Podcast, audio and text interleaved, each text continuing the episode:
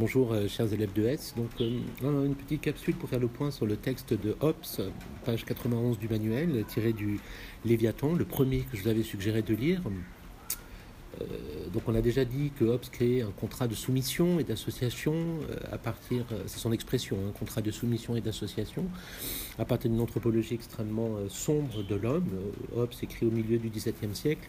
Il est contemporain d'une violence politique qui justifie aussi cette autorité de l'État, cet autoritarisme hein, parfois de l'État. On en fait le théoricien de l'absolutisme, et pourtant, je le rappelle, Hobbes a pensé cette idée de droit naturel euh, bien qu'il soit quasiment immédiatement euh, confisqué. Donc Hobbes n'a jamais pensé hein, qu'il exista un, état de nature. C'est une hypothèse de travail qui permet de comprendre la nature du contrat, euh, comment les hommes étant dans un état de liberté naturelle, d'égalité naturelle complet, ont-ils pu se déterminer, se raisonner et créer un état. Et nous le savons, c'est pour nous protéger les uns des autres. parce que cette égalité naturelle engendre la guerre, la guerre de tous contre tous, euh, cette absence d'égalité aussi euh, décisive, c'est-à-dire que euh, tous, d'une certaine façon, peuvent se renverser et aucun ne pourra se maintenir indéfiniment. et c'est pour ça que la guerre est entraînée. Les hommes sont naturellement égaux dans leurs besoins, dans leurs aptitudes et dans l'espoir aussi d'atteindre leurs objectifs respectifs, donc l'affrontement est inévitable. donc une égalité d'aptitude, bien sûr il y a des plus forts, mais une égalité dans l'espoir d'atteindre nos fins, euh, mettent les hommes en concurrence et ils deviennent en effet ennemis. Donc il y a, et Hobbes le montre très bien, à la fois un désir absolu de s'affirmer et cette égalité qui va engendrer la guerre euh, dans ce champ clos de la, nature euh, où s'affrontent des forces brutes, où il y a le chaos des passions, la compétition, la défiance, l'orgueil, la fierté et tout ce qui s'ensuit. Euh, et qui va nécessairement euh, engendrer une sorte de lutte euh, pour le pouvoir. Donc Hobbes décrit de façon tout à fait admirable cet état d'insécurité et de peur permanente hein, qui justifie effectivement que la guerre est un état perpétuel. Elle n'est même plus un événement, elle est continue. le temps est à la guerre, hein, comme le temps est à la pluie, mais d'une averse, hein, d'un orage qui ne s'arrêtera jamais. Euh, donc, il s'agit euh, de comprendre les motifs rationnels par lesquels les hommes sortent euh, de cette liberté naturelle avec cette invention organiciste tout à fait fascinante que nous voyons dans le texte du pacte de soumission.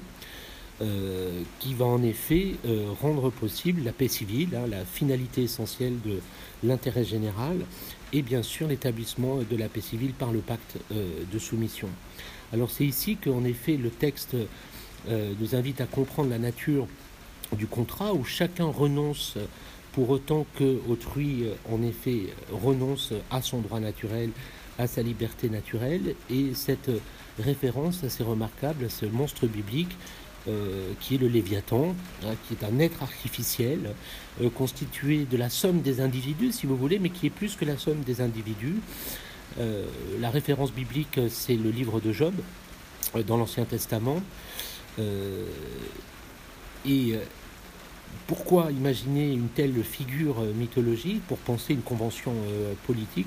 Eh bien, je pense que c'est pour le caractère justement organiste, organiciste de cette communauté qui crée un corps artificiel et aussi un corps vivant, certes qui est pensé avec le vocabulaire et la mentalité de Hobbes selon les modalités du, mécanique. Hein.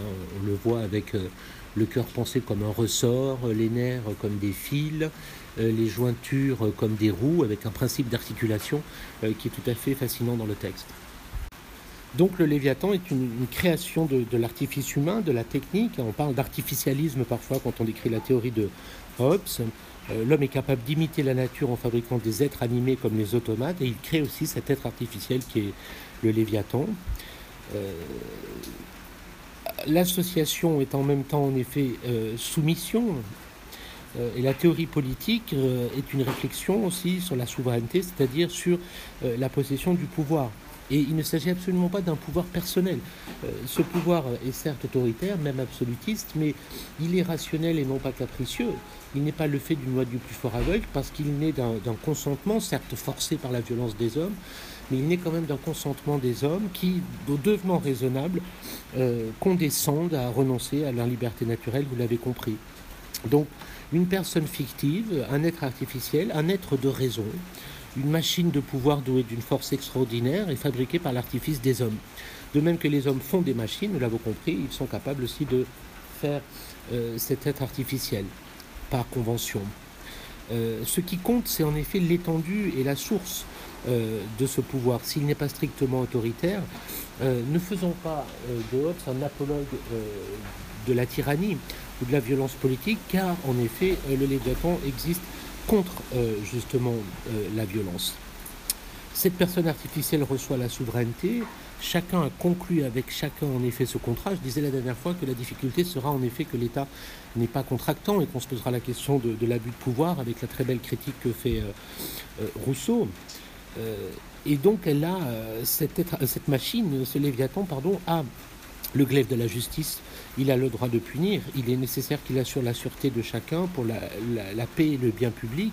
Il a donc le droit de se servir de l'épée. Songez au deuxième texte du citoyen où seul le prince a désormais le pouvoir de, euh, me tuer. Il exerce donc ce qu'on appelait à l'époque cette magistrature, hein, c'est-à-dire euh, une souveraine puissance. Il lutte contre les ennemis extérieurs euh, et il assure en effet la paix intérieure des citoyens. donc une assemblée où un homme seul va euh, détenir euh, finalement euh, tous les éléments de ce pouvoir du fait que chacun ait raisonnablement renoncé à exercer en effet sa liberté naturelle. Alors il est vrai, et c'est vraiment ce que notera Rousseau, je vais vous mettre les textes sur le lien, euh, qui a une sorte d'ambivalence de la philosophie politique de Hobbes, hein, très clairement, puisque les données une liberté naturelle, reconnu un droit naturel qui est cependant euh, ensuite comme confisqué, ou les hommes en tout cas y renoncent volontairement, on pourrait parler de la, servitude volontaire. Il est vrai que le pouvoir du Léviathan n'est pas un pouvoir euh, partagé. Il n'y a aucune notion de séparation, bien sûr, du pouvoir euh, dans la pensée de Hobbes. C'est-à-dire que Rousseau dira que c'est une aliénation. L'aliénation de chaque associé avec tous ses droits à toute la communauté. et cette idée-là est très importante pour nous euh, puisque effectivement, pouvoir sans partage, pouvoir euh, non séparé, euh, qui pourtant laisse exister l'idée d'un homme raisonnable. Et ça, ça me semble tout à fait fondamental à comprendre. C'est une distinction très grande avec Machiavel. Vous êtes sans doute documenté sur lui. Il n'y a pas aucun, aucune forme de contrat, bien sûr, dans la pensée de Machiavel. Alors, seconde capsule du jour, concernant cette fois-ci donc la critique absolument remarquable que Rousseau va faire de Hobbes, avec sa longue, j'espère vous l'avez noté, absolument euh, sublime. Alors dans le texte, donc on est dans le, chapitre 4 euh, du premier livre du contrat social sur l'esclavage. Euh, et donc là, c'est bien la question de la tension entre l'autorité de l'État et les libertés individuelles. Et en effet, critiquant Grotius, hein, qui est un disciple de la pensée de, Hobbes, euh, Rousseau critique Hobbes avec euh, une virtuosité assez remarquable. Si un particulier peut aliéner sa liberté, se rendre esclave d'un maître, pourquoi tout un peuple ne pourrait-il pas aliéner la sienne et se rendre sujet d'un roi? Comme si analogiquement, vous pouvez imaginer que la relation entre un roi euh, et ses sujets équivalait à celle entre un homme libre et ses propres esclaves. Et avec beaucoup de finesse, vous le voyez, Rousseau va commenter, il y a là bien des mots équivoques qui auraient besoin d'explication, mais tenons-nous-en à celui d'aliéner. Aliéner, c'est donner ou vendre. Or, un homme qui se fait esclave d'un autre euh, ne se donne pas, il se vend, tout au moins pour sa subsistance. Et en effet, on peut imaginer que, au minimum, et je crois que le modèle de l'esclavage euh, est plus antique dans l'esprit de Rousseau que l'esclavage moderne, mais euh, l'esclave est au moins nourri, disons, par son maître. Et là, au contraire, euh, voilà que Rousseau commente, mais un peu pourquoi se vend-il Bien loin qu'un roi fournisse à ses sujets leur subsistance, il ne tire la sienne que d'eux, et selon Rabelais, un roi ne vit pas de peu. Les sujets donnent donc leur personne, à condition qu'on prendra aussi leur bien. Sous-entendu, c'est absurde, je ne vois pas ce qu'il leur reste à conserver.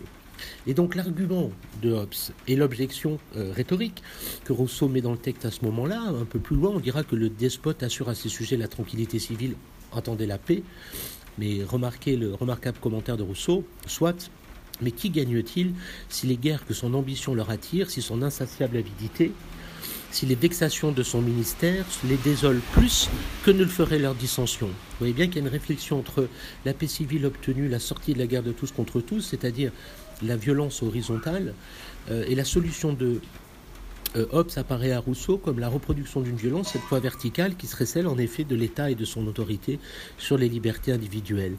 Qui gagne-t-il si cette tranquillité même est une de leurs misères? On vit tranquille aussi dans les cachots, en est assez pour s'y trouver bien, très célèbre et tout à fait remarquable euh, phrase. Les Grecs enfermés dans l'antre du cyclope, ils vivaient tranquilles en attendant euh, que leur tour vint d'être dévoré. Donc magnifique référence à l'Odyssée de Homère, où en effet euh, les compagnons d'Ulysse, qui ne comprennent pas souvent grand-chose, hein, ont l'impression d'être nourris et bien traités par le cyclope alors qu'ils sont engraissés et ils vont être dévorés. D'où ces formules absolument fondamentales, dire qu'un homme se donne gratuitement, c'est dire une chose absurde et inconcevable, un tel acte est illégitime et nul par cela seul qui, que pardon, celui qui le fait n'est pas dans son bon sens. Dire la même chose de tout un peuple, c'est supposer un peuple de fous, et la folie ne fait pas droit. Un tout petit peu plus loin, regardez ce passage merveilleux, renoncer à sa liberté, c'est renoncer à sa qualité d'homme, au droit de l'humanité, formulation très originale, et même à ses devoirs, il n'y a nul dédommagement possible pour quiconque renonce à tout. Une telle renonciation est incompatible avec la nature de l'homme, et c'est ôter toute moralité à ses actions que ôter toute liberté à sa volonté. Alors là, j'aimerais que vous compreniez dans cette première capsule comment la position de Rousseau est absolument décisive euh, et révolutionnaire, radicalement révolutionnaire. Euh, car avec Rousseau, voilà un philosophe qui considère que la fin d'intérêt général la plus essentielle, c'est la liberté elle-même et non pas la paix civile. Donc la liberté n'est pas simplement un droit, elle est un devoir. L'homme n'a pas le droit d'être libre, il a le devoir d'être libre pour être homme, et quel qu'en soit le prix, c'est-à-dire même au prix euh, d'une révolution. En ce sens-là, c'est la faute à Rousseau, la chanson révolutionnaire euh, est tout à fait pertinente, car Rousseau va donner une position au problème euh, tout à fait originale et proprement révolutionnaire. Donc bon, le texte est d'une grande clarté parce qu'il est d'une grande beauté formelle, il me semble, mais il faut quand même bien euh, réfléchir effectivement à la radicalité de, cette euh, critique. Euh, Rousseau refuse tout raisonnement qui justifierait la monarchie ou le contrat d'association de Hobbes ou de Grotius en, contestant l'analogie. on ne voit pas comment on pourrait donner sa liberté contre rien, en échange de rien. Or là, il n'y a aucun bénéfice, ni protection, ni subsistance. Le roi ne nourrit pas ses sujets. Et surtout, les caprices de son ministère, la tyrannie, euh, peuvent euh, comment dire, produire du danger pour les sujets, bien sûr. Donc le peuple ne peut pas espérer ces deux choses d'un roi, et on ne peut donc pas justifier l'analogie que défend Grotius en soutenant le contrat de, Locke. Euh, et je crois que là, il y a vraiment une position tout à fait originale du, problème.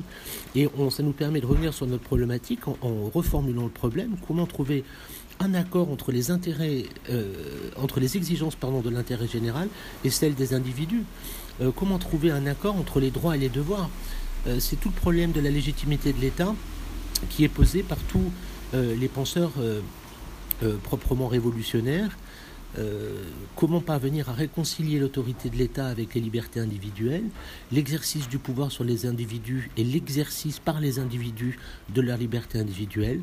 Voilà comment le problème euh, est posé. Euh, et on va devoir penser dès lors une autorité de l'État qui va être garante des libertés individuelles. Et c'est proprement aussi ce que propose deux solutions différentes, nous le verrons. J'ai parlé un peu de celle de Locke dans l'État libéral, avec cette invention du droit insurrectionnel, et bien sûr l'État qu'on appelle communauté, euh, qui est la structure politique qu'on peut déduire du contrat social euh, de Rousseau euh, lui-même. Voilà, j'espère que c'est à peu près clair.